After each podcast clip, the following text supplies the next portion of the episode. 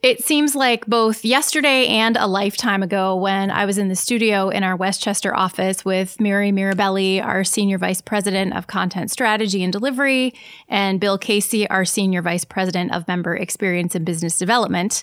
And today they're back on the podcast along with our President and CEO, Joe Fifer. But of course, we aren't in the studio or in the office at all. We're all working from home. So we are here to talk about an announcement that went out yesterday about the annual conference in San Antonio. So, Joe, you want to start us off talking about that? Obviously, we're in unprecedented times, and all of us at HFMA and all of our members are dealing with just extraordinary circumstances that even four, six, eight weeks ago we wouldn't have imagined that we were dealing with. And so the decision that we've made and announced was a difficult decision, but an inevitable decision to cancel our annual conference this year, which was scheduled for late June in San Antonio.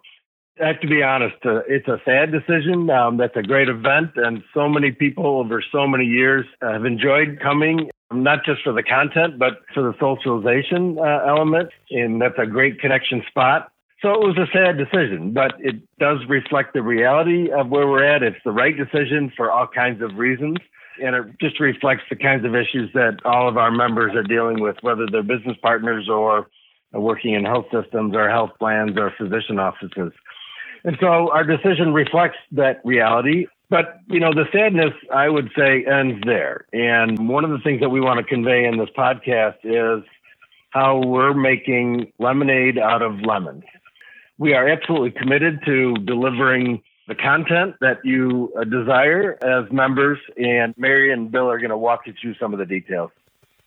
Thanks, Joe. And um, again, sad, but we absolutely know it's the right decision to do for certainly the association, but more importantly for our members and our business partners. What we know is that good content delivered effectively is something that our members need now more than ever. And our virtual conference last week, I think, was a testament to that. We had originally, you know, planned an event with a number of sessions and then COVID 19 happened and we totally changed that agenda to really reflect what we knew our members really needed. So we had an interview with Joe, we had Leavitt Partners give us an overall forecast on what's happening in the industry.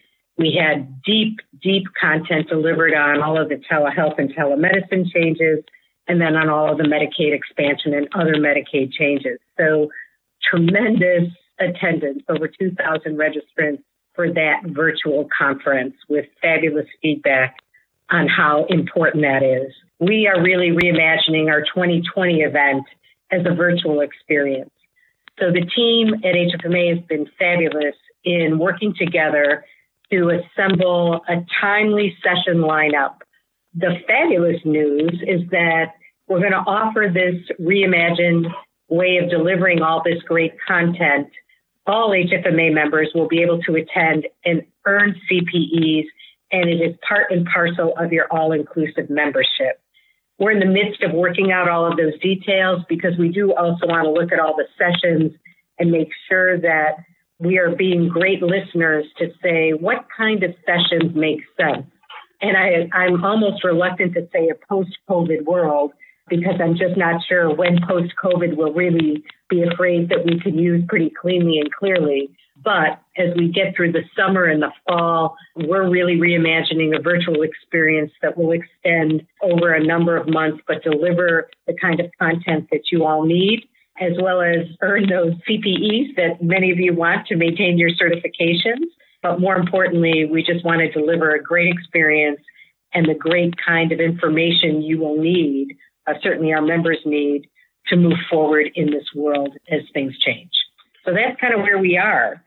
Yeah, our teams have been working really hard. And, and I, I have to echo something that Mary said, and that is that we've been doing it with the input from our members and our business partners. We do listen, we take the calls, we read the emails, and we actually reach out proactively to understand exactly what's going on in the market. And we're looking at other examples of other organizations that have had to make this tough decision too. Some are doing it right and some are missing the mark. And we take all of those things into the evaluation of, of what we do next.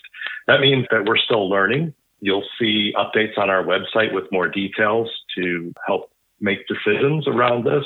And we'll be setting up meetings with our business partners in the next couple of weeks to talk about the options that are out there uh, that that allow them to continue to conduct business during these uncertain times in meaningful ways that that the traditional attendees would have.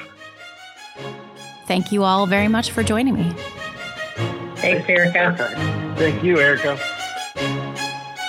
Hello, and welcome to Voices in Healthcare Finance. I'm Erica Grotto.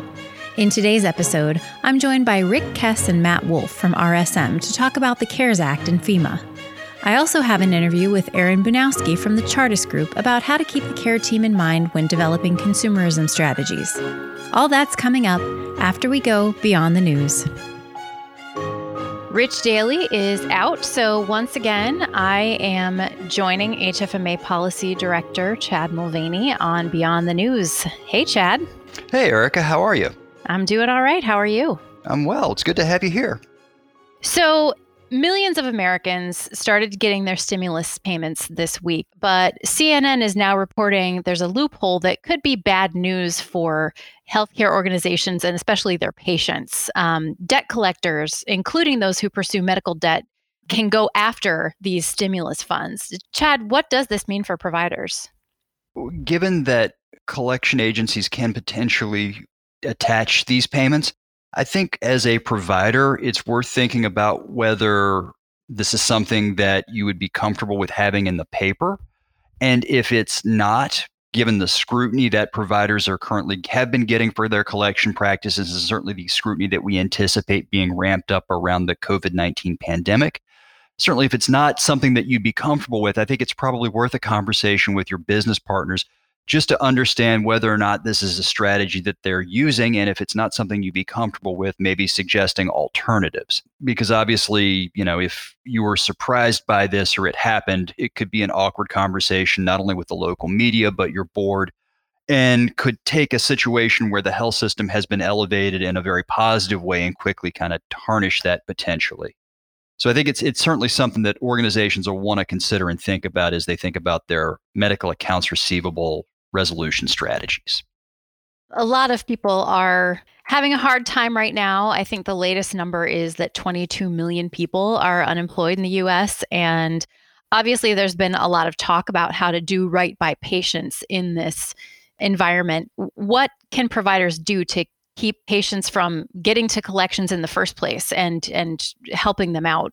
Yeah, you know, we're we're seeing a whole host of strategies by different health systems and a lot of it's based on their market, a lot of it's based on their their financial strength. But, you know, one of the things that I would suggest is that, you know, just generally we've seen hospitals and health systems hold self-pay claims related to COVID-19 cases just so that the payment landscape sort of shakes itself out. Obviously, we've gotten more clarity, particularly over the weekend from CMS and HHS and the tri agencies releasing their guidance, which sort of helps clarify some of the self pay billing issues around cost sharing for COVID 19 testing. So that's sort of one thing. And then certainly, you know, in a lot of places where you have uninsured COVID patients who are now in for treatment, certainly we have a number of organizations that are holding claims because the vice president, Mike Pence, has suggested that those payments for those services would be made out of the CARES Act Provider Relief Fund. However, we're still waiting on details for that. So obviously, you've got organizations that are holding claims just until the environment sort of settles out. So that's strategy one. We've seen some organizations even go as far as to suspend self pay collections activities for the next 30 days just to let the economic environment settle out. And then they will come back and reassess what's going on just to let people's job situations settle out and also just determine the level of sort of financial turmoil in their communities.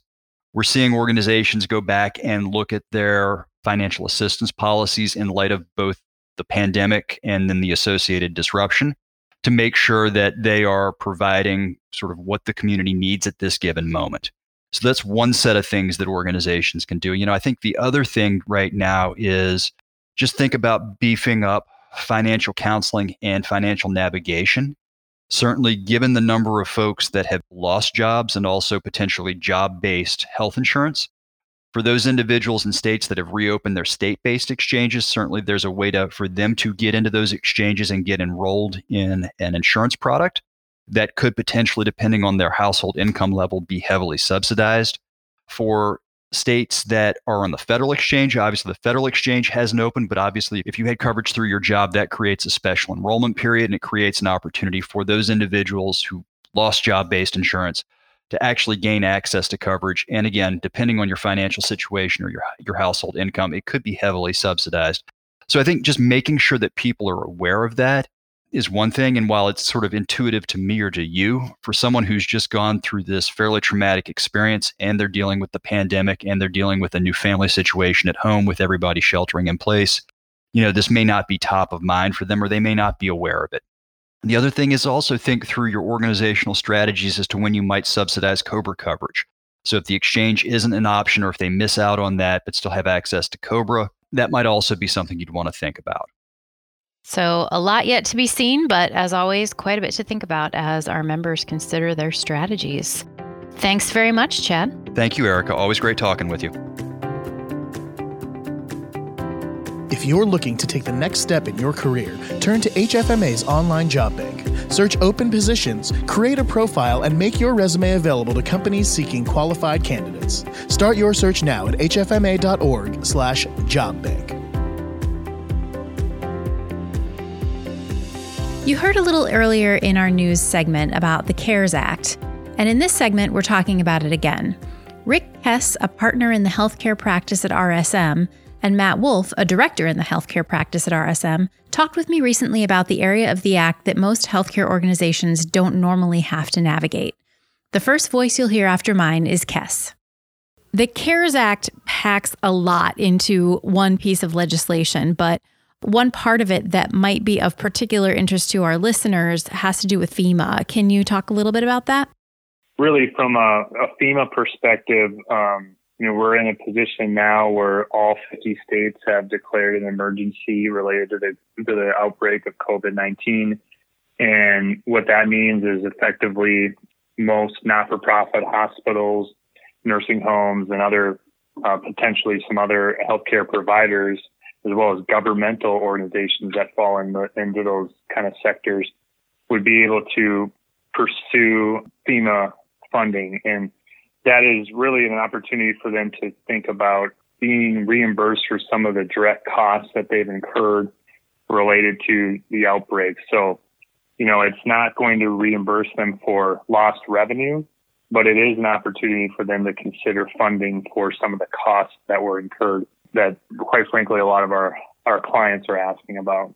What I would add on to that and that cost part is really important. It kind of places the burden on those recipients to record, document, and potentially prove out those costs in a way that they might not be tracking them today.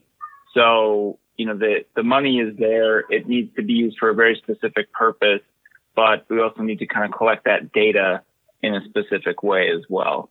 Most clients that we work with aren't, you know, very used to responding to a natural kind of FEMA type disaster. But what they may be more used to is sort of a business interruption or kind of lost profits claim. And they're not exactly the same, but there are some similarities.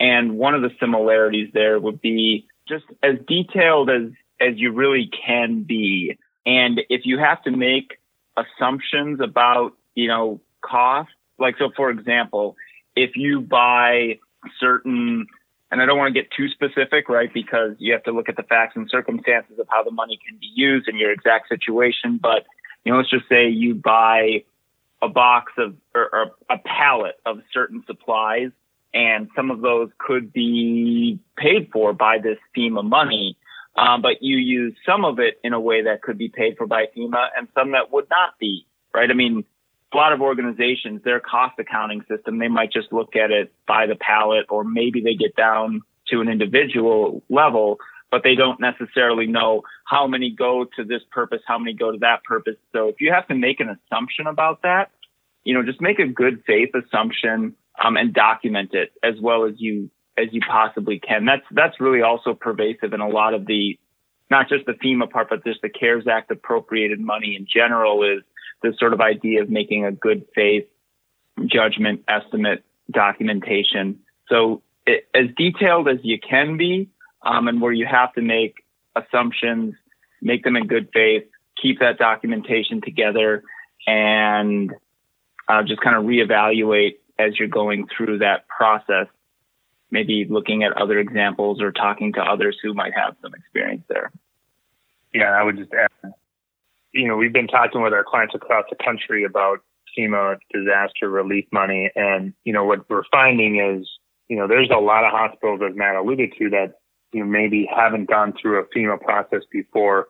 Um, but, you know, we do talk to a couple of our clients, you know, one in, in particular, like North Carolina or Florida, for instance, that, you know, they've experienced hurricanes and other natural disasters and have gone through FEMA processes before.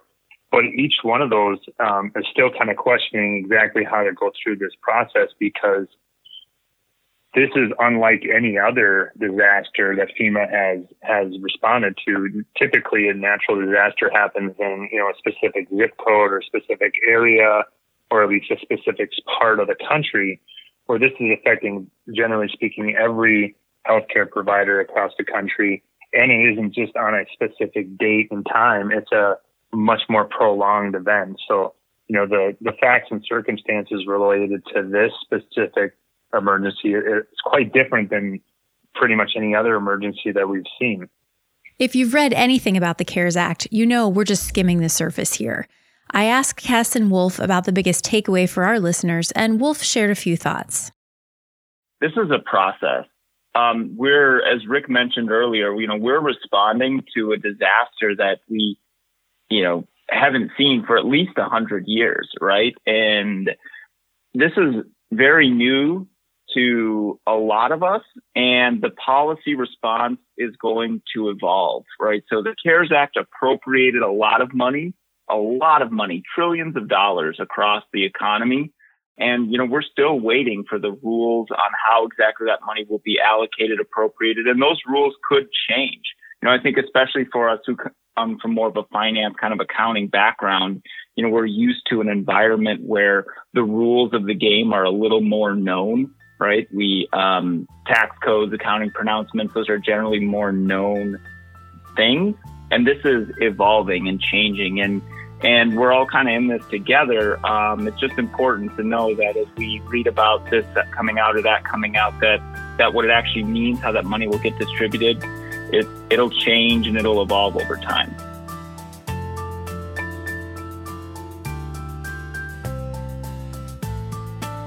Hi, I'm Joe Fifer, President and CEO of HFMA.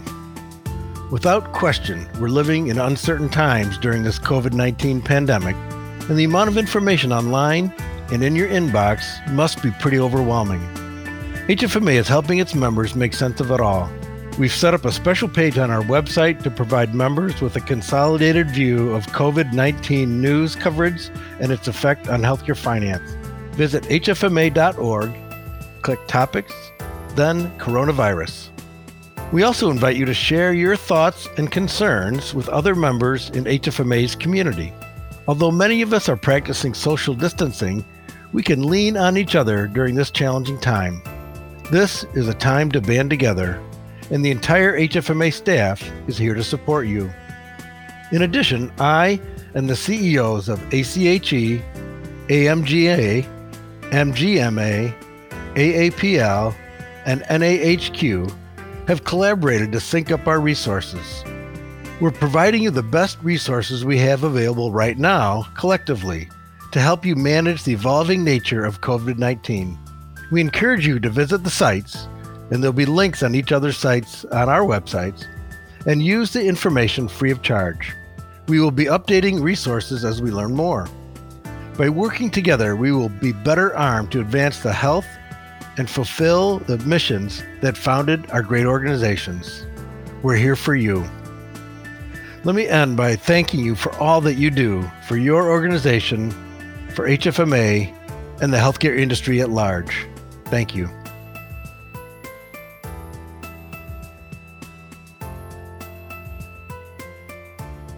If you're a regular listener, you know how much we like to talk about how to keep a consumerism mindset. Usually, when we at HFMA talk about consumerism, we're talking about the patient financial conversation.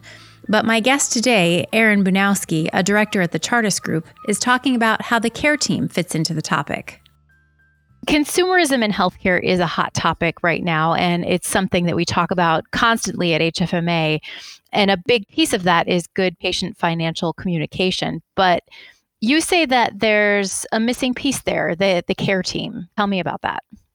The consumer has been at the top of our minds for quite a while as decision making and as um, uh, power has shifted over into the hands of the individual as he or she makes decisions with regard to their care. Um, and I believe this will continue as do most of us. The, the one aspect that perhaps is forgotten in all of this is the important role of the care team in meeting the wants and the needs of the consumer as that individual expresses uh, those wants and needs. The care team is really at the forefront of providing the care at the bedside, in the clinic, in the other uh, areas where consumers and patients engage with, with individuals. And as those care team members are trying to understand what the individual wants, sometimes perhaps we can forget what the needs of that care team might be. How can administrative leaders, particularly those in finance, because that's our audience, uh, support care teams while still working toward their own organizational goals? Well, one of the things that that especially financial leaders can can understand is that those care teams um, also have expressed wants and needs. Now, over the years, uh, care teams have been asked to do more and more as margins have thinned. They've uh, taken on more and more responsibilities.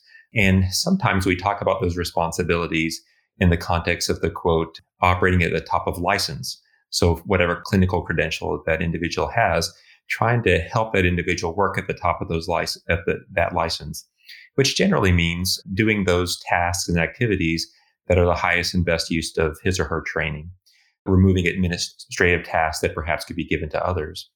But even in that effort, perhaps the phrase that I like to use is working at top of experience. Uh, the care team experience in terms of how that individual does their work and the kinds of things that that person would do is something that we should pay attention to. And so, um, financial professionals could look at making the investments that would allow that individual to not only work at the top of his or her license, but also at the top of his or her experience, meaning providing that one on one patient care in the best way possible. That might include investing in things that would remove the friction for that individual. For example, individuals find it difficult to, for example, uh, make appointments. For example, the scheduling individuals might find it difficult because the scheduling uh, methodologies or processes at a in a clinic or at a hospital might be very manual at this point. And so it requires that individual to actually engage manually with paperwork and with other, and, perhaps multiple systems.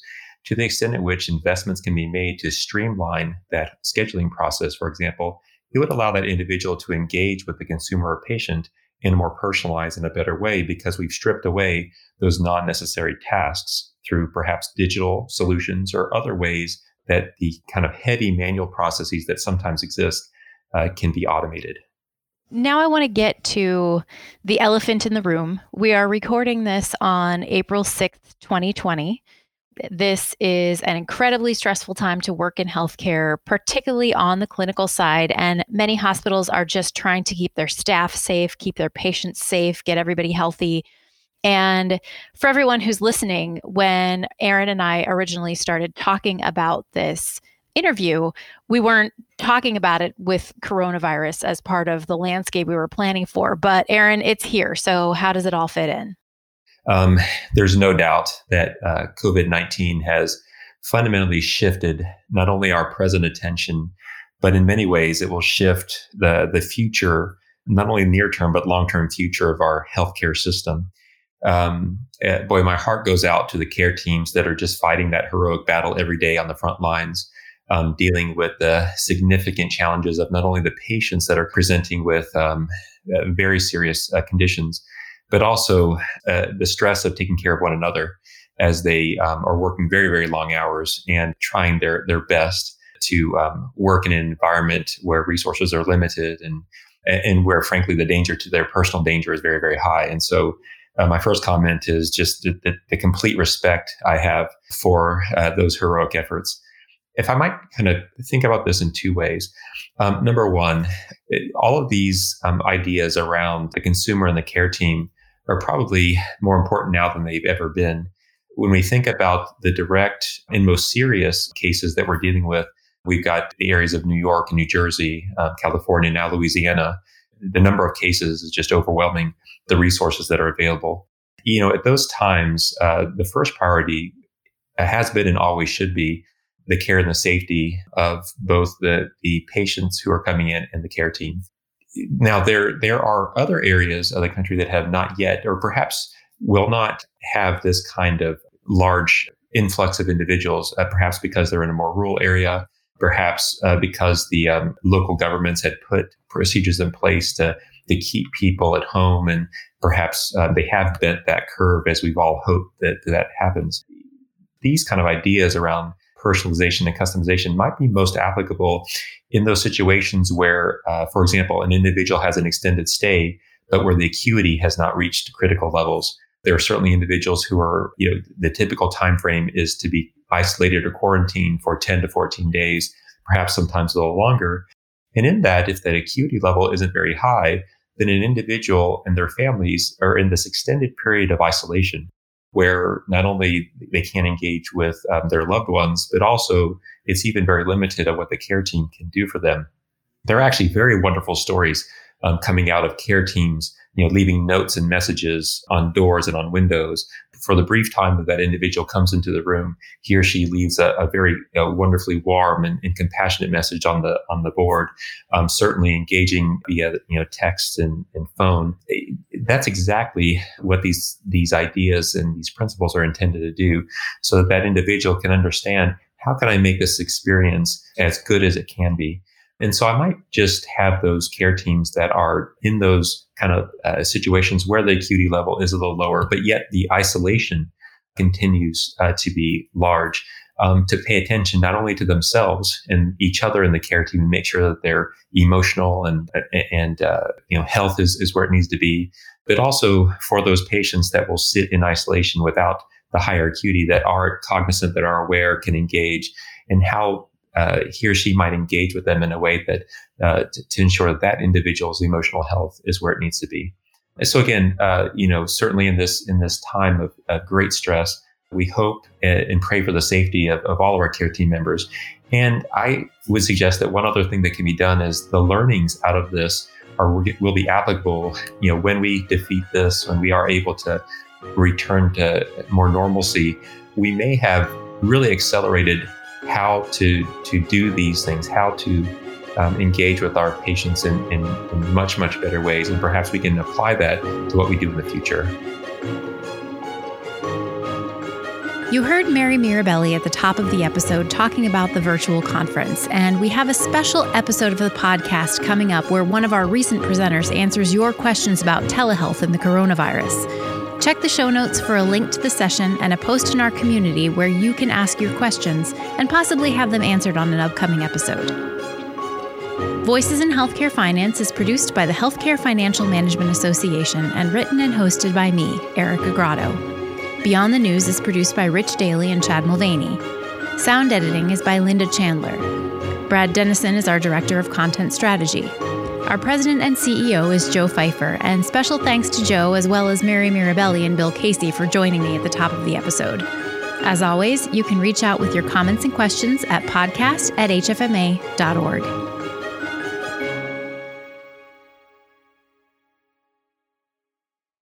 Blah, blah, blah.